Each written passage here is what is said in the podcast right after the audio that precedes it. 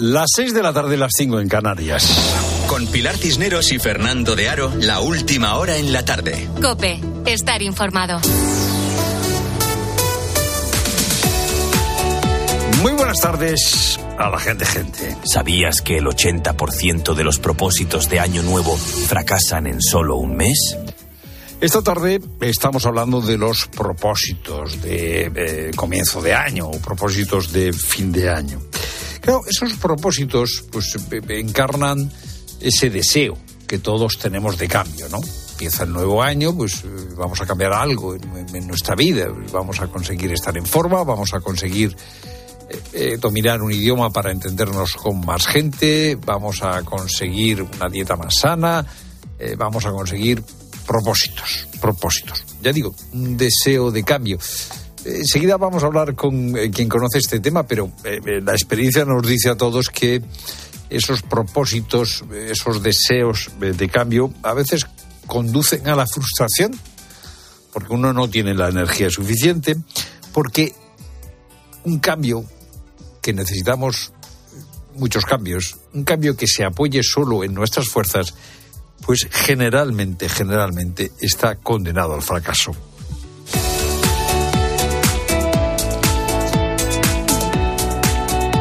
Este mes de enero es mes eh, de propósitos y también mes de actividad parlamentaria porque se ha habilitado este mes como mes eh, para la tramitación de eh, proyectos de leyes, proposiciones de leyes. Normalmente no es así.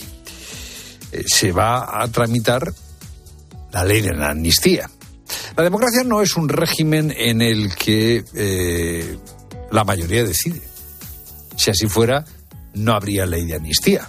Dicen las encuestas que casi el 70% de los españoles está contra la ley de amnistía. La democracia es un régimen en el que la mayoría decide a través de sus representantes parlamentarios. Hoy se ha presentado en el Congreso, se han presentado en el Congreso las enmiendas a la totalidad de la ley de amnistía.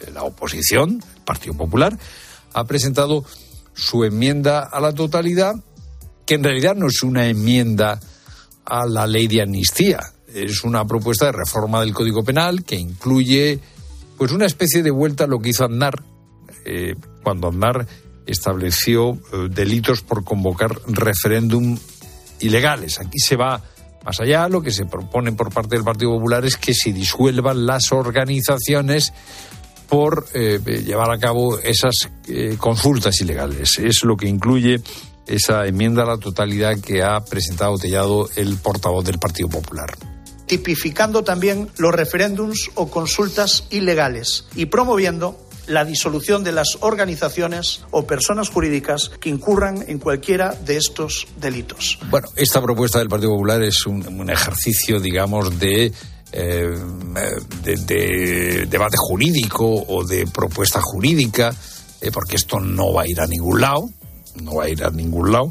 Eh, y además, bueno, pues tendría mucha discusión esto de que una organización se puede eh, disolver por haber llevado a cabo un referéndum ilegal. En España no existe una eh, democracia militante. Bien, en cualquier caso, yo digo que es un debate, es un debate teórico porque eh, la enmienda a la totalidad del Partido Popular se va a rechazar.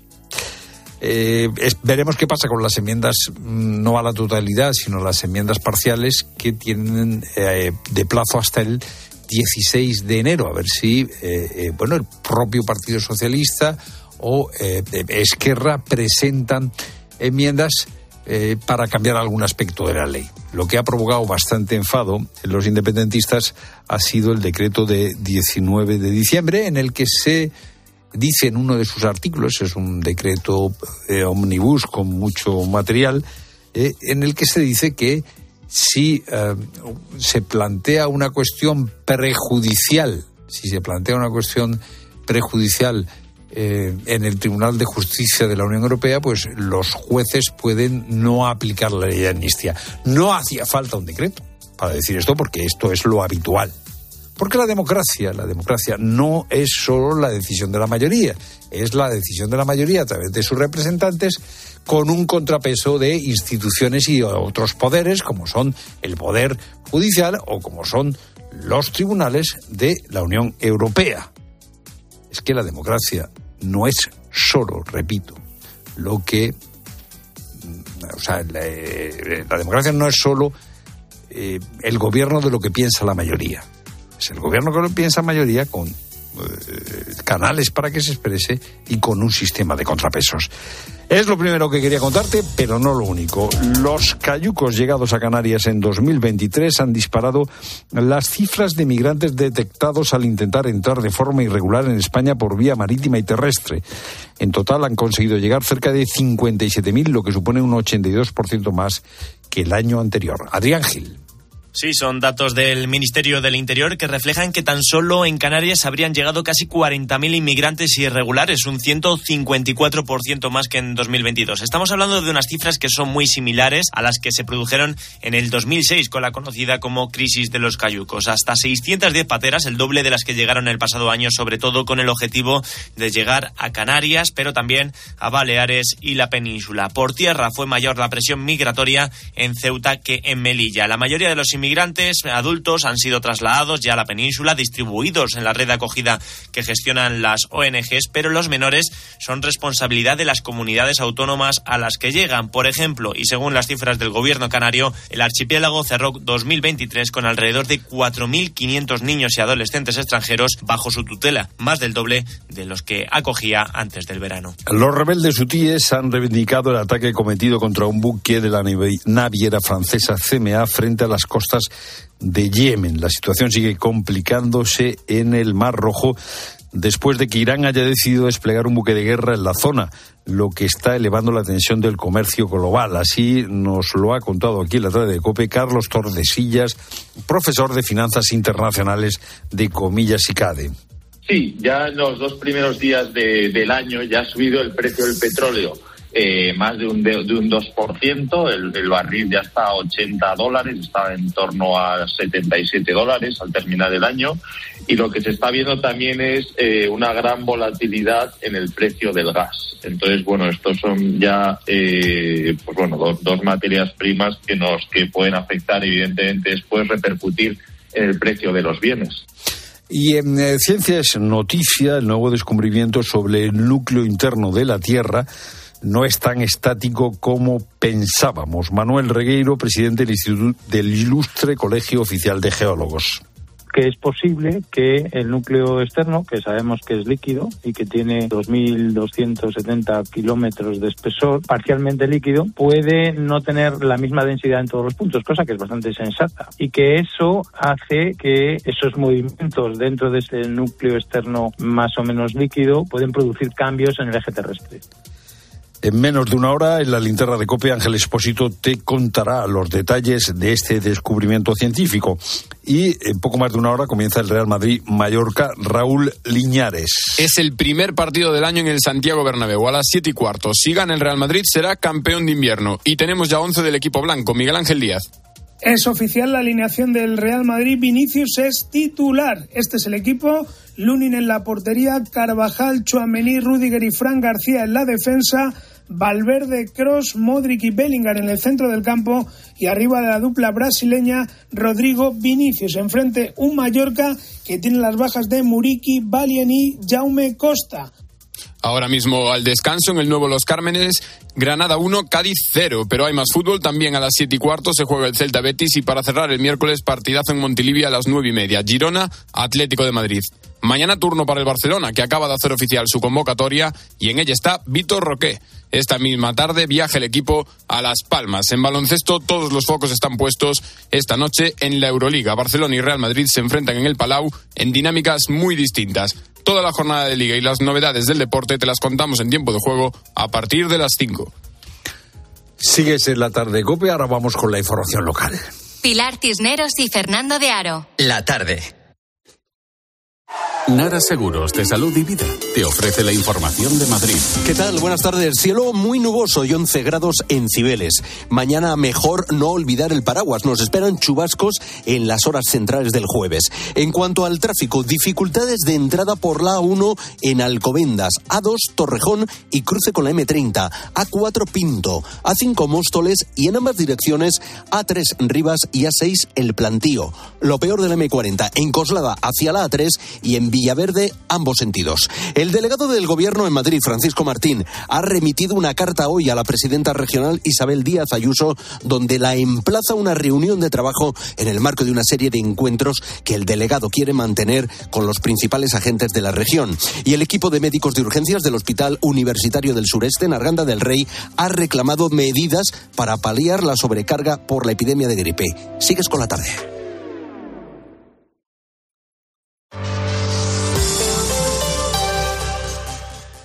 Escuchas la tarde. Con Pilar Cisneros y Fernando de Aro. Cope, estar informado. Lo de los propósitos de mm, eh, comienzo de año o de fin de año eh, es un clásico. eh. Acaba un año, empieza otro y se nos pasa la- por la cabeza que se- debemos hacer algo para adelgazar, para aprender idiomas, para eh, viajar más, quizá para intentar buscar un cambio de trabajo. Quizá deberíamos hacer como el canca. Tendré que empezar a fumar y ganar unos kilitos, cuidarme menos, salir más. Voy a empezar ahora mismito, quiero gastarme mucho más en cosas que no necesito. Bueno, pues sí, eh, así de irónico era el canca sobre los propósitos eh, de Año Nuevo. Vamos a ver si Elena Dapra nos ayuda a entender eh, por qué nos hacemos propósitos eh, de comienzo de año, si sirven para algo o si son simplemente una fuente de frustración. Elena, buenas tardes. Hola, buenas tardes. ¿Por qué nos hacemos propósitos eh, cuando cambiamos de año y no los hacemos, yo qué sé, en marzo o, en, en- en junio o, o- o en, o en octubre? Bueno, el hecho de comenzar el nuevo año es como un nuevo comienzo, es como si empezásemos de cero y ese cero nos permite eh, el decir, vale, ahora voy a hacer aquello que no hice, aquello que quería hacer, ¿no? Ya. Oye, ¿y, sirven para algo o son una fuente de frustración? ¿Tú qué- qué- qué dirías después de escuchar a tanta gente como has escuchado? Pueden ser las dos cosas. Pueden ser una fuente de frustración si no planificamos bien eh, esos eh, objetivos y sobre todo porque en, en el nuevo año lo que hacemos es plantearnos no un objetivo, por ejemplo, por mes o cada dos meses, sino lo que hacemos es plantearnos todos juntos. Es decir, voy a bajar de peso, voy a ir todos los días al gimnasio, voy a dejar de fumar, eh, voy a ponerme a dieta. Entonces, mm, es una fuente de frustración porque debemos de hacerlo de manera mm, planificada y debemos de pensar qué quiero haber conseguido a 31 de diciembre del 2024 y de ahí empezar a hacer una línea del tiempo y especificar nuestros eh, objetivos, hacerlos medibles y, y sobre todo alcanzables. Es decir, no me puedo poner eh, objetivos como eh, voy a bajar 30 kilos porque a lo mejor ni siquiera es sano. Ya. Y sea, realistas también. ya, o sea, para empezar, objetivos realistas. ¿Qué es un objetivo realista? Un objetivo realista, pues por ejemplo, voy a exagerar, ¿no? Pero yo no puedo conseguir en un año ser el presidente de Estados Unidos. Ya. Pero a lo mejor sí puedo plantearme bajar de peso 5 kilos. Ya. Eh, ¿Son mejores los propósitos eh, positivos o los negativos? Bajar de peso 5 kilos es un propósito eh, que significa restar. Aprender chino mandarín es un propósito que significa añadir. Eh, depende cómo lo veas, porque eh, esos 5 kilos, eh, em, Sí. si lo miramos como aquello que tengo que hacer que me cuesta, pero también puedo verlo como y lo que voy a lograr con esto eh, que me propongo. Es decir, si yo bajo 5 kilos, ¿qué me va a proporcionar a mí eh, el nuevo estado sin 5 kilos? Esa salud, ese bienestar. Y vamos a ver, decías antes que es necesario ser realista. Claro, uno no sabe de la energía de que dispone. Es decir, hay, eh, o sea, bajar 5 kilos requiere, eh, por ejemplo, este- seguimos con lo de adelgazar, pues requiere mucha eh, fuerza de voluntad. ¿Se puede medir de antemano la fuerza de voluntad? La fuerza de voluntad no. Lo que puedo hacer es decir que esos 5 kilos no los voy a bajar en un mes, Ya. sino que me, me propongo un tiempo determinado. Es decir, eh, bajar un kilo por mes no es nada eh, inalcanzable. Ahora, bajarlo en 15 días, por ejemplo, sería inalcanzable. Entonces, si yo eso me lo propongo midiendo bien hasta dónde puedo llegar y dónde es realista llegar, ahí sí que puedo, es decir, eh, no me puedo plantear objetivos eh, que realmente eh, son más una ilusión que una ya, realidad. Ya, ya, ya, pero eh, claro, bien, bien, pero es que no nos resulta tan fácil como parece distinguirlo, una proyección de una ilusión de, de, de- de un objetivo realizable. Este es el problema, Elena. Claro, si yo pienso a 31 de diciembre qué quiero conseguir y de ahí voy diciendo, vale, ¿qué tengo que haber conseguido en noviembre para que Sí. en diciembre yo haya conseguido eso? Este, este tipo de línea de tiempo es Ya, la que me permite a mí eh, hacer ver y que yo pueda ir viendo mes a mes si eso es conseguible o no, si es alcanzable o no. Lo voy a ir viendo. Es decir, no, no me puedo eh, poner un objetivo que durante dos o tres meses yo no he conseguido hacer nada. Si no he conseguido hacer nada, quiere decir que mi planificación no es la correcta, Ya. no es la útil. Eh, eh, muchos de los propósitos requieren una rutina que no hemos adquirido, ¿no? ¿Cómo se adquieren rutinas mm, que, que- que no tenemos? Es decir, si uno se, se acostumbra a, eh, no sé, eh, hacer eh, eh, 20 minutos de ejercicios de fuerza todas las mañanas y eso se convierte en una rutina, siempre será más fácil que tener que decidir todas las mañanas si hacer los ejercicios o no. ¿Cómo se consigue que sea una costumbre, que sea un- un hábito lo que queremos hacer? Teniendo claro el objetivo y haciendo eh, aproximaciones sucesivas, lo que nosotros llamamos aproximaciones sucesivas. Es decir, si yo quiero conseguir 20 minutos al día todos los días, Sí. lo que tengo que hacer es, quizás el primer mes me planteo que voy a hacer dos días a la semana 20 Ajá, minutos, ajá. cuando eso lo haya hecho durante al menos tres semanas, que es lo que estipulamos más o menos, tres semanas, un mes, para la adquisición de un hábito, ahí puedo añadir Tres un semanas, poquito más. tres semanas eh, sirven para adquirir un hábito. En principio sí. Ya. También es fácil eh, que si durante mucho tiempo no he tenido ese hábito, eh, me tire lo anterior, ¿no? Pero si sigo y, y no me va costando tanto, Sí. es decir, por ejemplo, un mes me propongo una cosa, al mes siguiente me propongo otra, al mes siguiente me propongo otra, y la diferencia entre uno y otro no me cuesta tanto, al final, pasados los meses, yo he conseguido mi objetivo. Ya. Eh, desilusiones. Eh, eh, tiramos por la borda el propósito cuando, eh, bueno, hemos sido infieles, por ejemplo, a esa cita que estoy diciendo de los 20 minutos de ejercicios matutinos. El primer día fallas y dices, es que no soy capaz, te vienes abajo y ya no hay quien te saque del agujero. Sí, esta típica frase de no tengo fuerza de voluntad, Esto eh, no esto puedo con esto. Hay que tener cierta, cierta flexibilidad. Es decir, si yo me he puesto que dos días a la semana voy a hacer esos 20 minutos de ejercicio, si un día no lo hago, me propongo hacerlo otro. O me propongo hacerlo en otro momento. La cuestión es que al final eh, y vaya consiguiendo. Y poquito a poco. Por eso tienen que costar poco. Para la adquisición de un hábito total, Sí. tiene que costar poco. Si me cuesta mucho, tengo que tener en cuenta que eh, puedo hacerlo, sí, pero es más probable que no, no consiga el éxito. O sea, avanzar con pasitos pequeños, vamos. Exacto, exacto. Bueno, pues nada. Eh, Elena Dapra, gracias por estar con nosotros, eh, ayudándonos a comprender el valor que tienen nuestros propósitos y cómo llevarlos a cabo. A vosotros.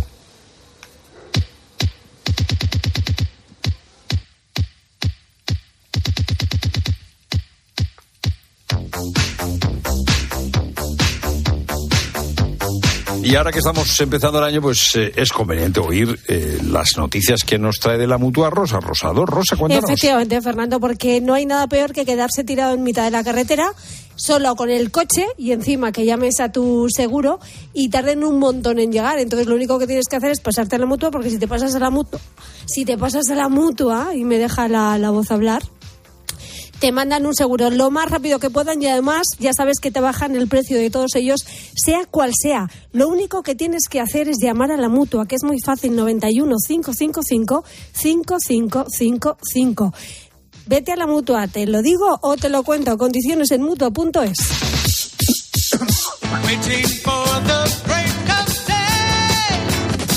Pues ya has escuchado, Rosa, nos ha dicho eh, la psicóloga que para conseguir eh, alcanzar un propósito lo que hay que dar es pasitos pequeños, pasitos cortos, no ponerse metas inalcanzables. Eh, estamos escuchando a los oyentes que ya han tirado la toalla, que hicieron propósitos de, de, imposible cumplimiento, propósitos extraños, y hay alguno, alguno, alguno que dice que lo que se propuso lo logró. ¿Qué nos cuentan los oyentes, Rosa? Bueno, estamos en ello, estamos intentando cumplir todos los propósitos que nos hemos propuesto. Aunque acabamos de empezar el año, no hay que desistir. Venga, vamos a escuchar este oyente. Buenas tardes, gente, gente. Mi único propósito a mis 66 años es perder las menos posibles días y horas de baile y superar a uno que viene a bailar que tiene 93 años. Intentaré superarlo. Si lo consigo, lo diré. Vale, gracias. Bueno, pero el hábito ya lo tiene cogido ese oyente. o sea, que decir que se trata de mantenerse. Eh, ¿Cuánto he dicho? 93 años. 93 años, ¿eh? Ah, pues es que el, baile es una buena fórmula de estar en de eh, mantenerse en forma. Eh, mantenerse en forma, sí, y de socializar, porque con alguien tendrá que bailar, ¿no? Pues fíjate, tiene un objetivo muy claro, un propósito muy claro. Este es de los tuyos, Fernando. Buenas tardes, gente, gente. Feliz año, feliz año para todos. Mi propósito de este año es no hacerme propósitos. Muy bien. Porque así no dejo de cumplirlos y no me frustro, que viene muy bien. un besote. Estoy totalmente de acuerdo. Me gusta muchísimo esta fórmula. ¿eh? No hacerse propósito. Oye, si algo te interesa, ya pues ya ya vas a por ello, pero, pero así en frío, hacerse un propósito. A mí es que me parece muy tiránico esto, de, de, de eh, exigirse y, si quieres la fama tienes que luchar por ella y tal. Me, siento una cierta repugnancia a esta fórmula. Ya, te agota, ¿no? a priori ya estás agotando Exacto, exacto, exacto. Bueno, pero mira, qué romántico también se nos ha puesto este otro oyente. Hola, buenas tardes, gente, gente. Bueno, pues yo, mi propósito para este año 2023 es que voy a enganchar de la mano a la mujer que más quiero en este mundo y no se la voy a soltar en todos los años que Dios quiera tener. Muy bien, muy Venga, buenas tardes, gente, gente. Me parece, esto, mira, esto, esto, sí me... Esto sí, Este sí, este sí, porque aquí no hay... Eh, tengo que hacer un sacrificio infernal y tengo que apretar los dientes. No, no, la mujer que me gusta, la mujer que pues no la voy a soltar. Pues yo, estos propósitos me gustan. Somos románticos, sí. Bueno, sí, románticos, sí. Bueno, pues tú, tú, lo que te atrae, pues baja por ello. Pero no, no, no, esto de, de, de, de, hacer abdominales laterales, ¿eh? eh 30 abdominales y luego otra serie de 30. Pues no, no, no, no. Hay que empezar poco a poco, hay que ser organizados. Fernando, hay que ser organizados, sí, sí, sí, sí. Claro. Pero ya es que hay cosas que conviene no, no, no tener que organizarse. ¿eh? Bueno, pues que nos cuenten los oyentes cómo van sus propósitos, 607 150602.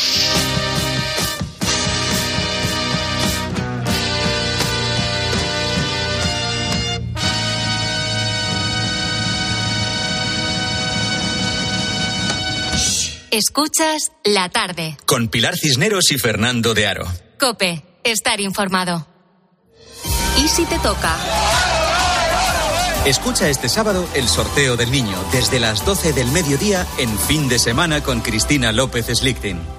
Prepárate para disfrutar de un hogar súper renovado cambiando tu suelo, tus puertas, actualizando el baño o mejorando la calefacción y sumando confort en toda la casa con las super ofertas del Leroy Merlin. Ahorra con descuentos de hasta el 35%, solo hasta el 1 de febrero. Aprovecha nuestras super ofertas comprando en leroymerlin.es, en la app en el 910 49 99 99 o en tu tienda Leroy Merlin.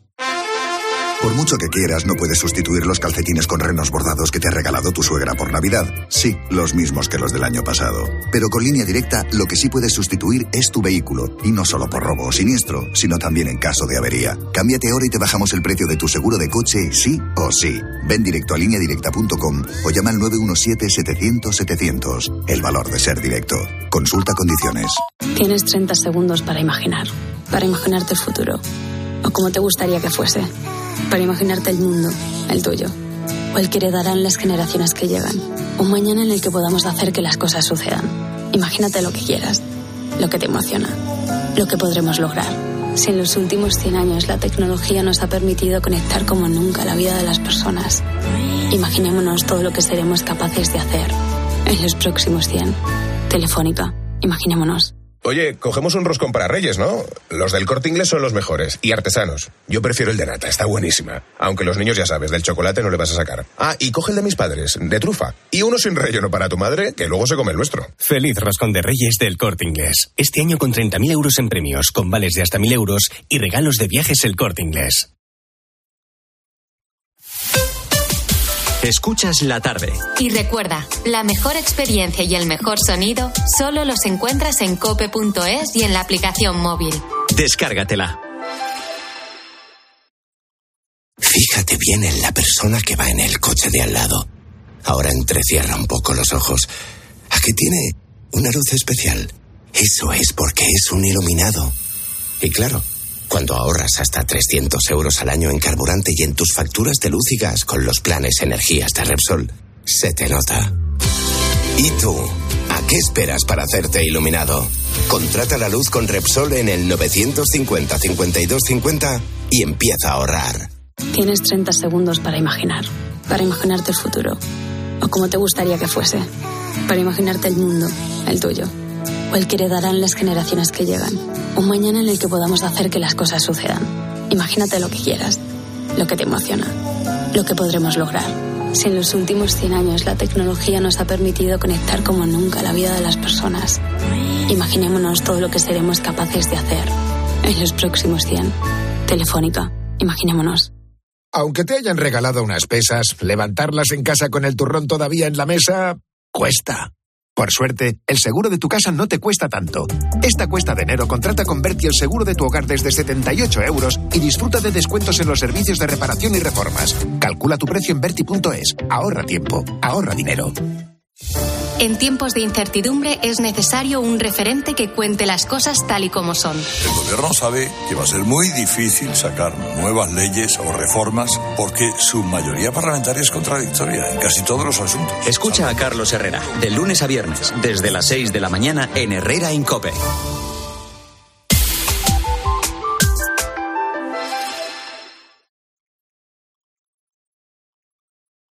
Escuchas la tarde. Con Pilar Cisneros y Fernando de Aro. Cope, estar informado.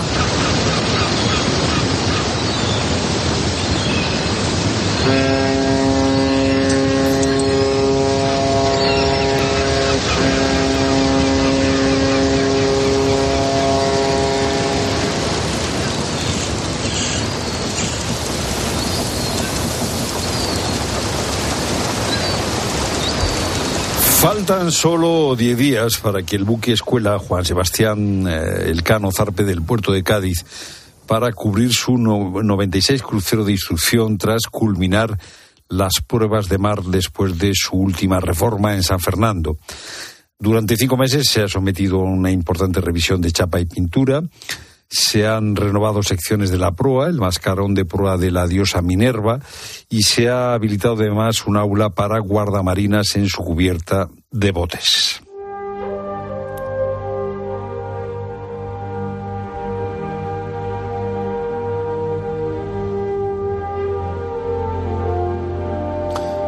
El viaje comenzará el 13 de enero y durante siete meses llevará a los futuros tripulantes de la Armada por diferentes países como Brasil, República Dominicana, México, Panamá o Estados Unidos.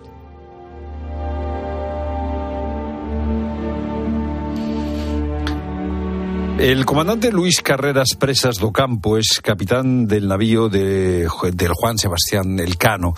Eh, eh, comandante, buenas tardes. Buenas tardes, Fernando. ¿Cómo está? Eh, encantado de saludarle. Eh, supongo que ya está todo listo para zarpar, ¿no?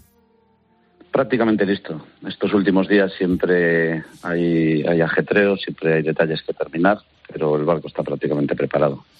Bueno, ¿cómo es, cómo es la vida eh, en esta eh, travesía, en esta eh, larga travesía eh, que hace el Sebastián Elcano? Bueno, el, el Juan Sebastián del Cano es el buque escuela de la Armada.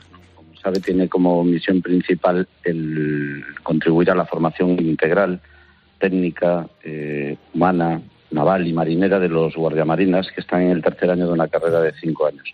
Para ello, la Armada lo que hace es que pone este barco a navegar todos los años, seis meses cada año, normalmente durante el segundo semestre del tercer curso de la carrera de, de los guardiamarinas, y, y organiza normalmente un, un, periplo similar a este que estamos haciendo ahora. Ocasionalmente es una vuelta al mundo, pero ordinariamente es un crucero de seis meses, pues de características similares a este que vamos a hacer este año.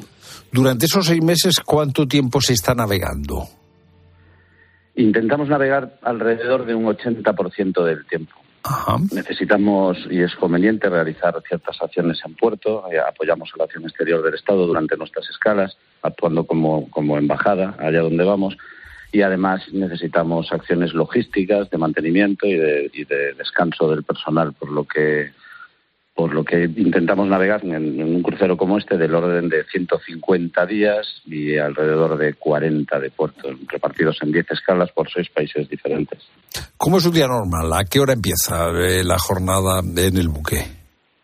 El buque navegando está permanentemente hay, hay, permanentemente gente trabajando. Tenemos un, dos, dos, organizaciones simultáneamente en funcionamiento, una a guardias que garantizan la operatividad, la capacidad de maniobra, de navegación y de mantenimiento de equipos y sistemas del barco durante las 24 horas. Llevamos a la dotación repartida en, según las especialidades entre cinco o seis guardias, repartiéndose las horas del día y en paralelo en las horas de trabajo, diríamos ordinarias aquí en Sí. España, entre, entre 8 de la mañana y 4 o 5 de la tarde, realizamos las clases, la actividad académica de, las, de los alumnos y todo el resto de actividades que lleva a cabo la dotación de mantenimiento, limpieza, eh, cocina, mm, preparación de las escalas y demás. O sea, eh, pero la tripula- superponemos dos regímenes de vida. sí. Ajá.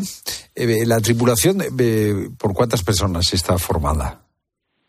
Vamos a estar navegando alrededor de 250 personas, 82 de ellos guardiamarinas que van estudiando a bordo y además contribuyendo en las guardias y en, las actividades operativas del barco. Eh, eh, y esos guardiamarinas, eh, eh, mm, vamos a ver, ¿asumen responsabilidades en el barco o, o son, de- por llamarlo de alguna manera, no quiero ser ofensivo, son, son becarios que miran más que hacen? No, no, eh, tienen un, un papel extraordinariamente activo y además con, tienen que practicar lo que es el- con, con flexibilidad, porque desempeñan funciones propias de oficial, montando guardia, por ejemplo, de oficial de guardia en el puente o de, o de, o de subalterno del oficial de cubierta, a labores propias del marinero, tirando de las estachas o subiendo a las velas para, para cerrar.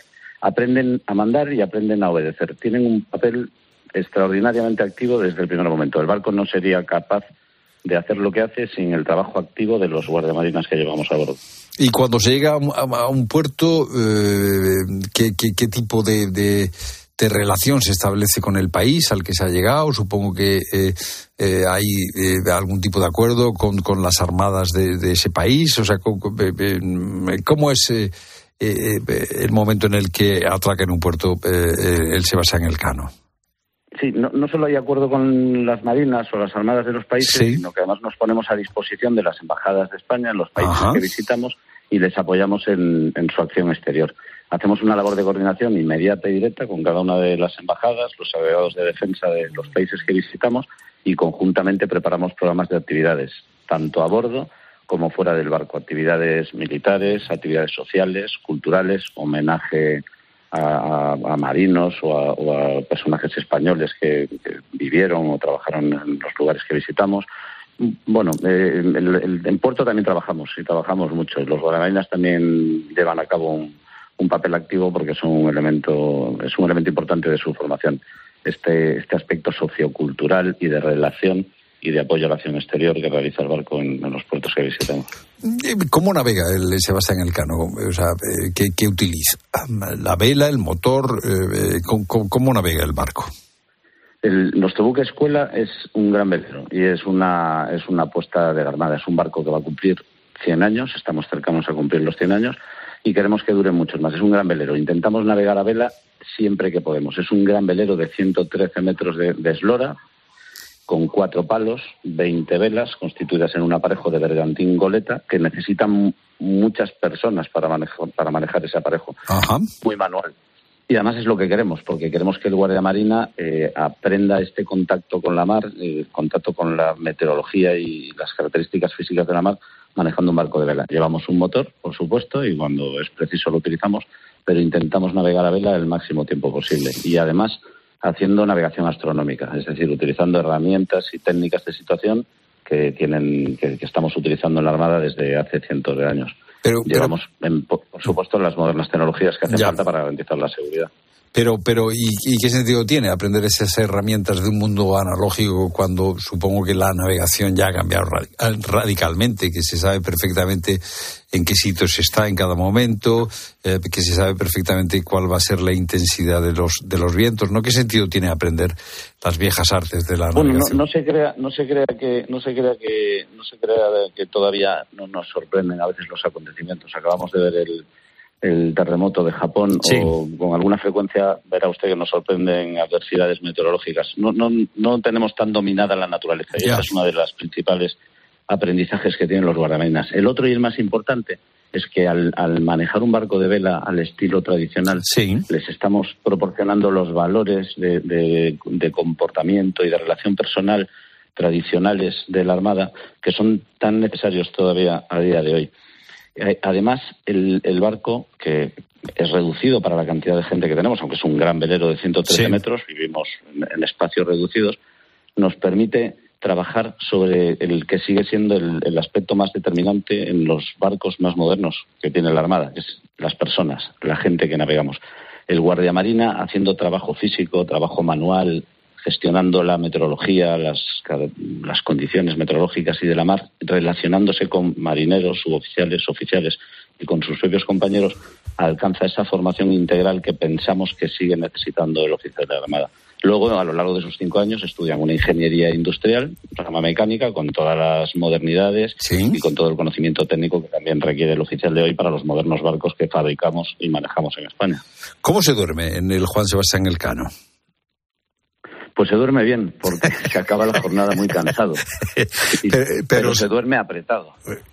Pero Particularmente los guardiamarinas. Eh, pero son camas eh, calientes, es decir, no te toca toda la noche en la misma. No no, no no. cada persona tiene su cama, tiene un espacio reducido para arranchar y para estivar el material y los uniformes que lleva y son camas de, un tamaño limitado, razonablemente limitado. Los guardianes viven en un sollado, todos juntos, en, grupos de literas de, tres alturas y comparten un número limitado también de baños.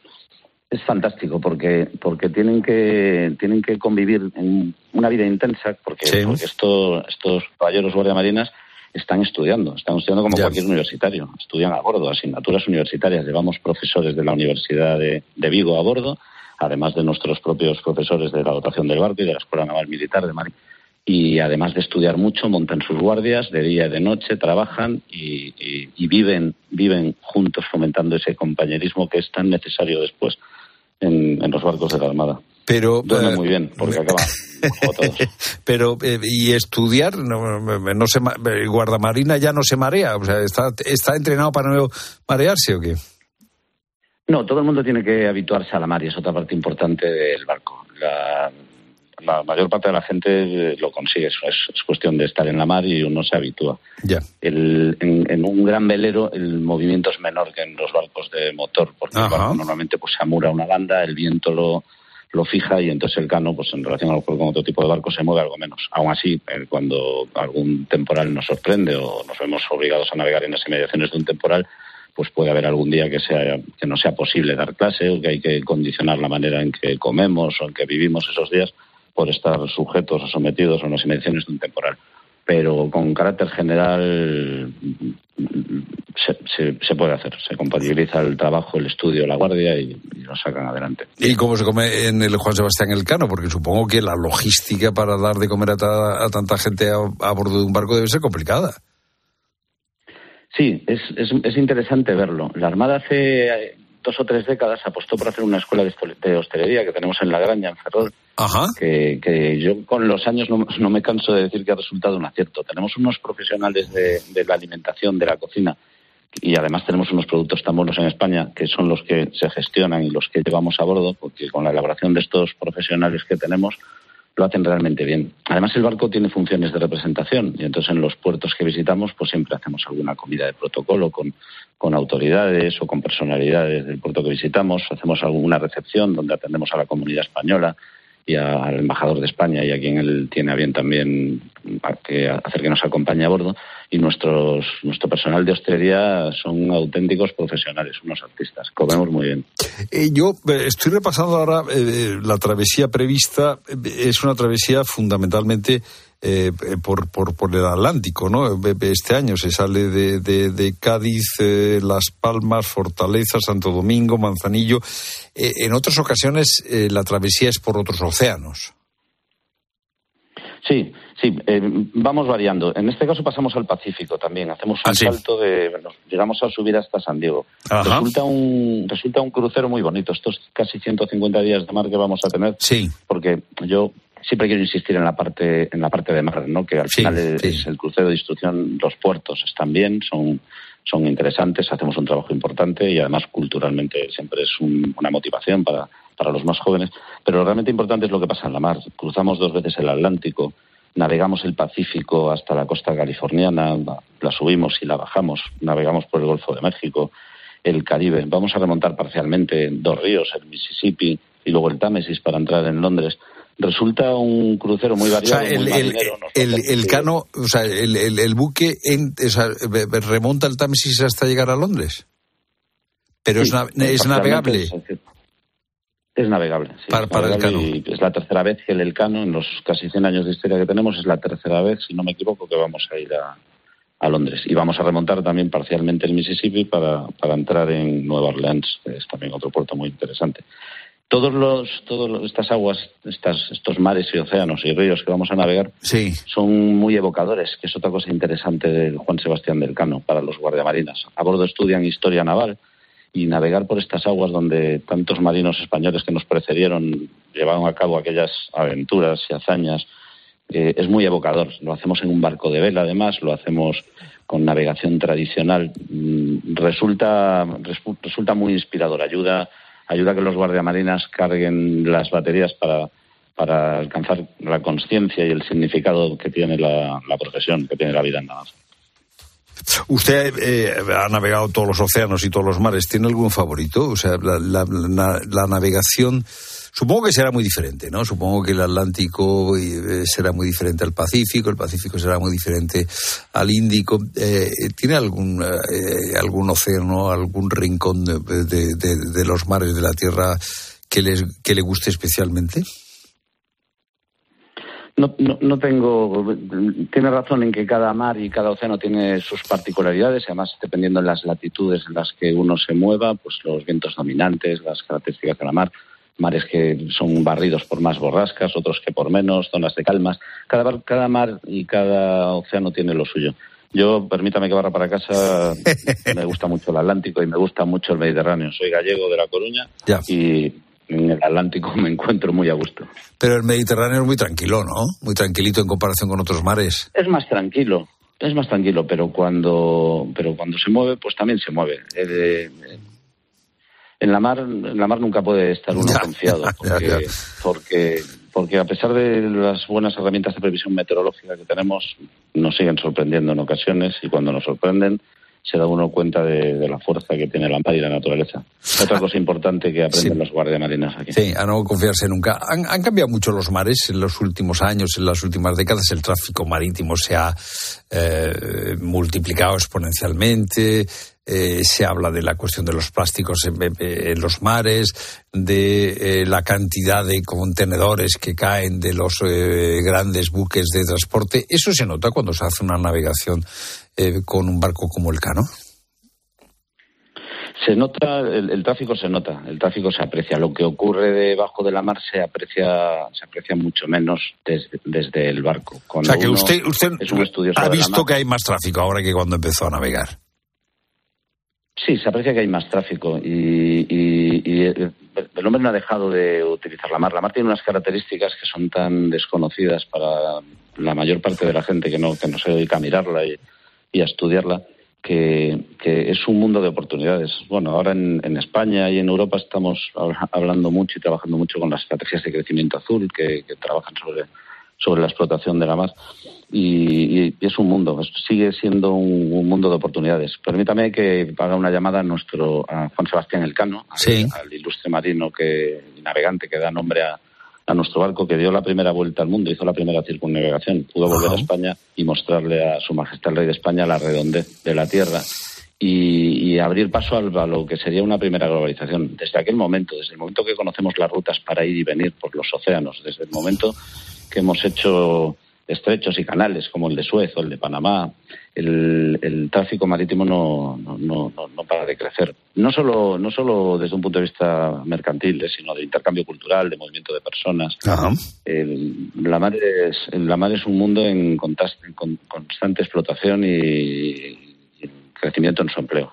En España debemos seguir mirando hacia ella. Comandante Luis Carreras Presas do Campo, capitán del navío Juan Sebastián Elcano, gracias por haber estado con nosotros. Buenas tardes y buena travesía. Gracias a ustedes, Fernando. Muchas gracias. Escribe a Pilar Cisneros y a Fernando de Aro.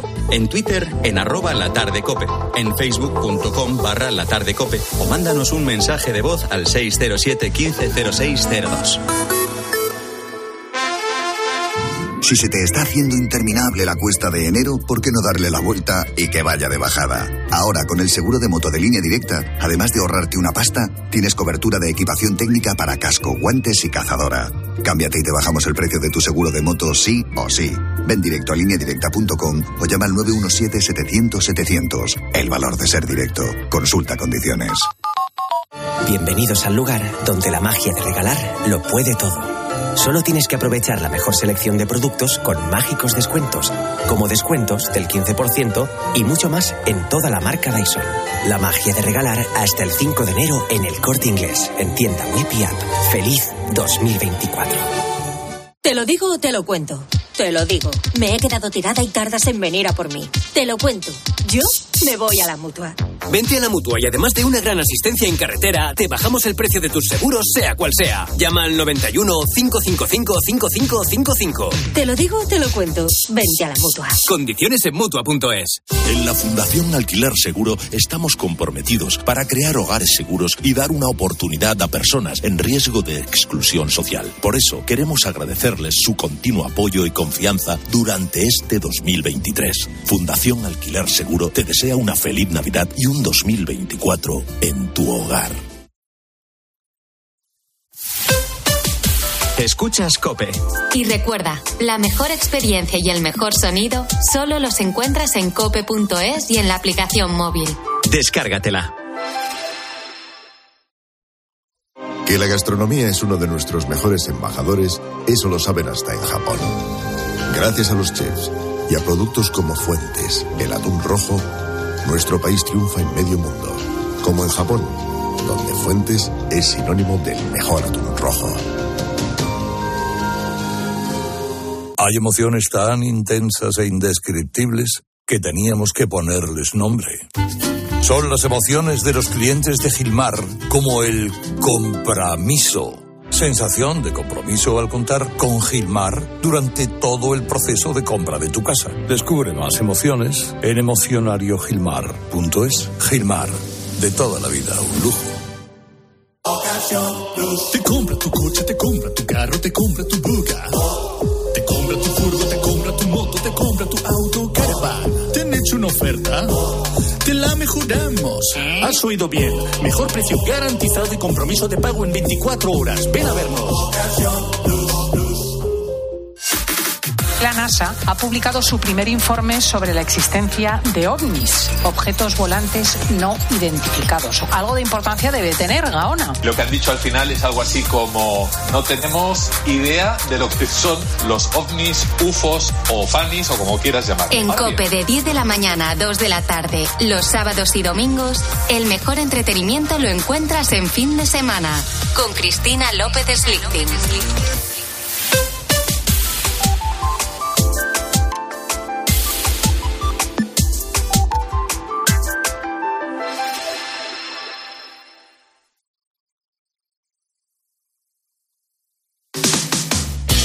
Cisneros y Fernando de Aro. La tarde. Cope, estar informado. Ángel Esposito, muy buenas tardes. ¿Qué tal, Fernando? Buenas tardes. Oye, tres chispazos para esta linterna. Vamos allá. Acabáis de apuntarlo en el boletín. Me, me, voy a fijar en los últimos datos que sabemos de migración. Es el temazo para este año que entra. Solo por mar prácticamente el doble en el año 23 respecto al año anterior. Me imagino cuántos habrán muerto en el intento y no tenemos ni idea de cuántos están ahí abajo.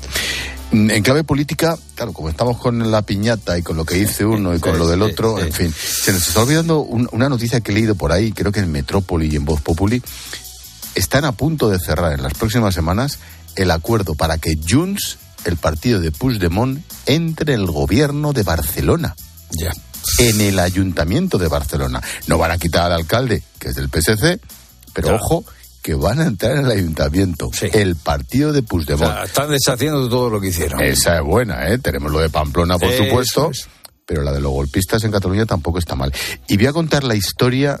mm, Fíjate que hablamos mucho de médicos que hacen voluntariado, misiones y campañas en África. Bueno, pues César Ramírez es un médico de Málaga, cirujano, que ha montado Bisturí Solidario y se encarga de pagar y formar a médicos africanos para que se queden en casa. Es impresionante. Qué bueno, sí, sí, sí, Está consiguiendo que los médicos africanos se formen, se les paga la carrera y se quedan operando en su país. Me parece una visión muy, muy interesante Sí, de cómo arreglar todo. Sí, sí, las cosas del origen. Claro, es que si no, estaremos siempre eh, regalando peces y no cañas. Poniendo parches. Pero en cualquier caso, oye, hay que ponerlos, ¿eh? Sí, sí. Pero esta fórmula me parece muy interesante. Luego la contamos. Te escuchamos, Ángel. Adiós, familia. Pues hemos estado hablando hace un ratito de los propósitos de, de comienzo de año. Ya nos han dicho eh, eh, los psicólogos que hay que ser realista, que no hay que ponerse metas imposibles, que para adquirir, para adquirir eh, la costumbre, pues hay que eh, dar pasitos pequeños. Y, y que en tres semanas, en tres semanas se consigue eh, un determinado hábito. Pero claro, hay eh, propósitos que nos alcanzan, propósitos disparatados, propósitos... ¿Qué nos están contando los oyentes, Rosa Rosado?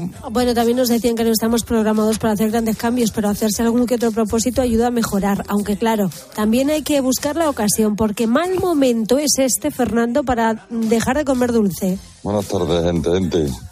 Mi propósito con mi moe ante Navidad era dejar el azúcar. pero llego ya a los turros los polvorones y aterrizamos otra vez. Es que no hay manera. No hay manera de quitárselo Qué mal día. En un saludito. Claro, es que es lo que se dice, hombre, es que es mal día para dejar el asunto. Eh, Sí, ahora sí, ya sí, sí, ahora hay que acabar con la sobra. ¿eh? Siempre quedan ahí seis, siete porborones que se han quedado eh, huérfanos. Ese- esa. eh, eh, esa, eh, digamos, eh, eh, caja de, de, de turrón De, que, de que se- fruta escarchada. a ti es que no te gusta la fruta escarchada, ¿no? Bueno, pues esa No. la puedes poner al rojón, la Sí, fruta sí, sí. escarchada, ¿eh? Por supuesto, pero hay que comerse. Tú disfruta de todo lo que tengas. Ya. Acaba con todo y luego ya Acaba dejas con el todo y dulce. ent- Claro, luego ya lo dejas. y ya te baja por algo. Eh, Efectivamente. ¿Qué A más ver, nos ¿quién- cuentan los oyentes? A ¿A quién no se ha propuesto viajar este año?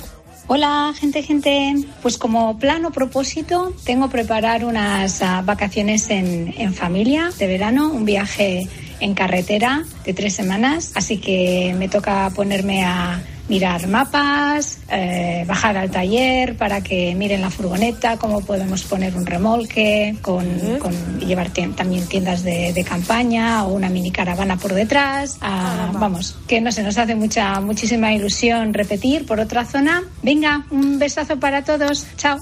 Fíjate, eh, fíjate el viaje, es la furgoneta, el remolque. Yo ya no veo remolques casi por la carretera, yo no sé si No, que no, no. ya no hay remolque. Eh, eh, y, y la tienda de campaña, o sea que esto... Todo, eh, todo a cuestas. Sí, sí.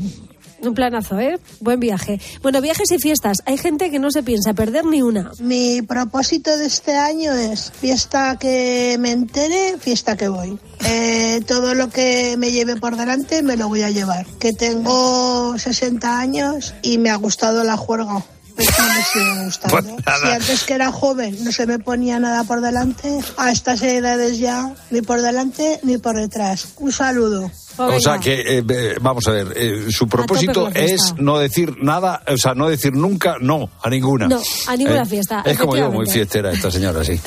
Eh, Bueno, tres propósitos tienen por aquí. Gente, gente, pues mira, yo he hecho tres propósitos este año y estoy convencida de que los voy a, a conseguir. pero bueno, os lo comento. A ver. Eh, el primero, perder tres kilos que he cogido. El segundo, casar a dos de mis hijos, bueno, Ah, a los varones, y el tercero, jubilarme antes del 31 de diciembre. y estoy convencida y tengo muchísima ilusión que los tres lo voy a conseguir. Chao. El, el de casar a los hijos, eh, pues ya nos contará esta oyente.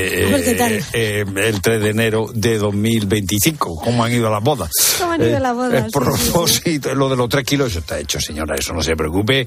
Que eso, eh, vamos, una lechuguita, unos paseitos y ya está hecho. Lo de ya los chavales, eso va a ser más Un complicado. poco más costoso también, Sí. ¿eh? Eh, propósitos de fin de año que ya empiezan a abandonarse. Así nos lo han contado los oyentes.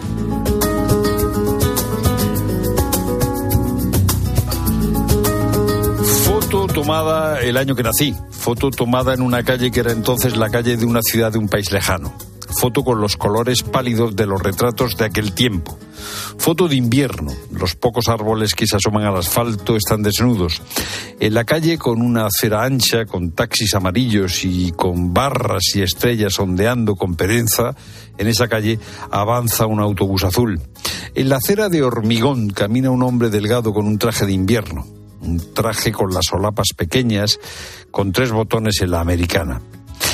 En el bolsillo izquierdo asoma un pañuelo de seda color tabaco que hace juego con una corbata estrecha de un rojo oscuro.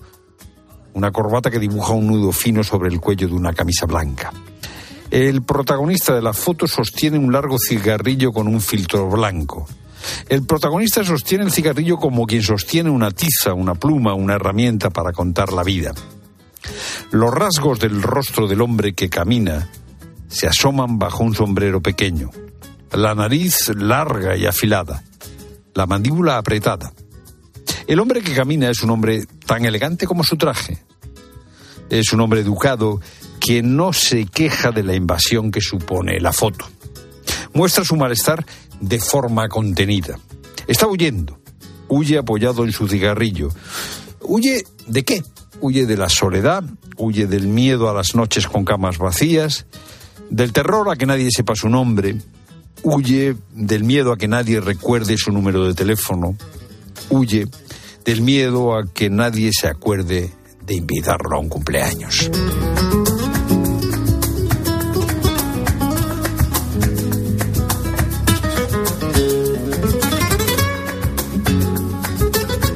Pues eh, te quedas con Ángel Espósito, que tiene una linterna formidable ya encendida.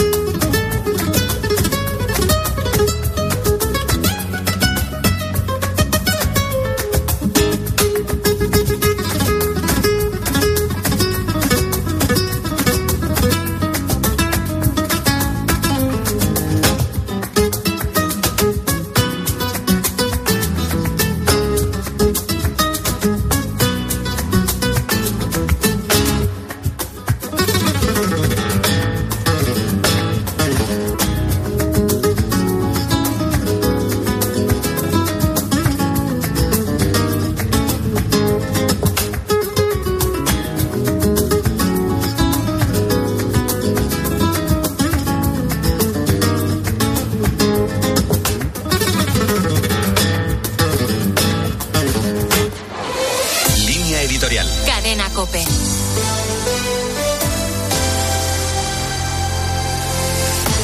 El ministro de Cultura, Ernest Urtasun, ha hecho unas sorprendentes declaraciones que dan cuenta del sesgo ideológico que va a impregnar todas sus políticas culturales.